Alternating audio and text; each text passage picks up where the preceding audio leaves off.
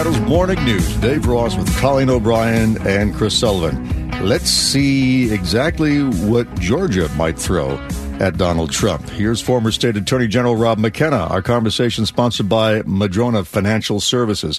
We're waiting for the uh, Georgia indictment. What's going to be different about the Georgia case compared to the federal case brought by Jack Smith? Well, first of all, what we're hearing is that the Fulton County District Attorney may bring charges under Georgia's racketeer influenced and corrupt organizations RICO statute. Now, you know, the federal government has a RICO statute. We've all seen, you know, stories on TV and in the movies about it where RICO is used by the feds to go after organized crime. But Georgia's statute is broader than the federal RICO statute. It can be geared towards any enterprise, not just criminal enterprises like organized crime. Uh, and it would allow the district attorney to bring in criminal statutes in Georgia that aren't directly tied to elections, such as making false statements and making uh, official certificates.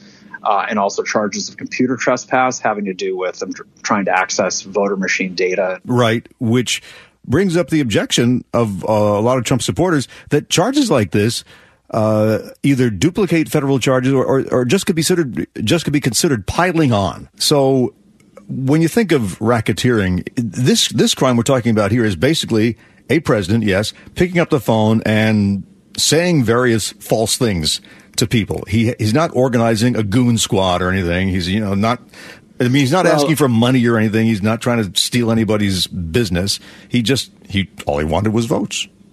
Well, we know from reporting at the time it wasn't just about Trump's call to the Georgia Secretary of State asking him to find another 11,780 votes.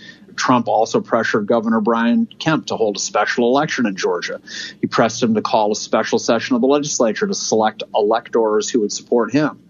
He organized through his campaign a group of 16 Georgia voters to serve as false electors for him, who then submitted false ballots to Congress stating they were, quote, duly elected and qualified, when in fact they were not.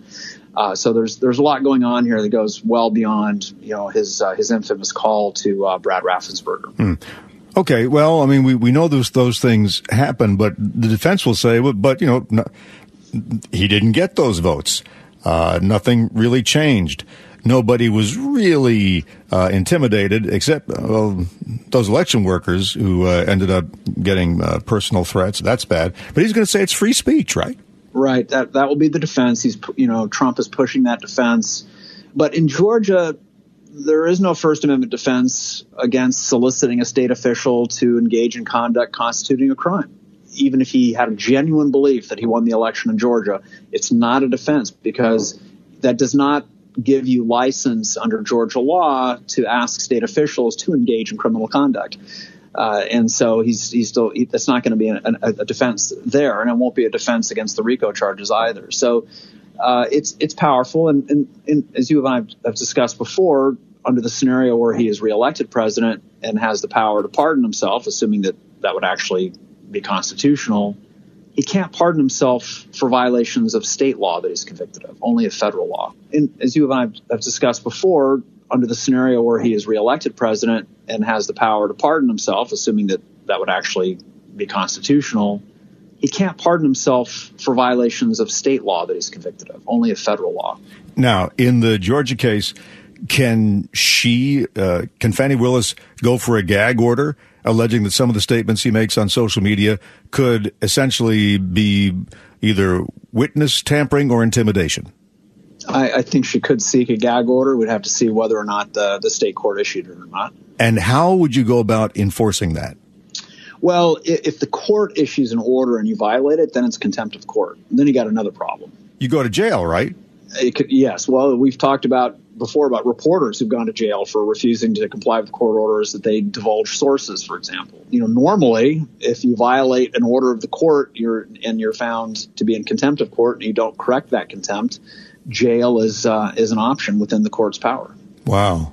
What interesting times. Don't you wish you were still Attorney General, Rob? not for this reason, no. and I'm glad I'm not the.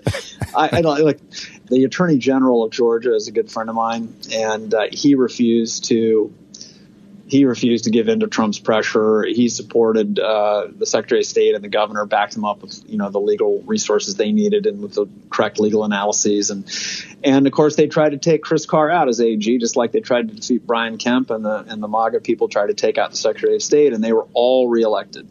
So good on them, uh, you know those those elected officials and and uh, on the Georgia voters for reelecting three Republican elected officials who were trying to do the right thing. Former State Attorney General Rob McKenna. Thank you, Rob. Thank you, Dave.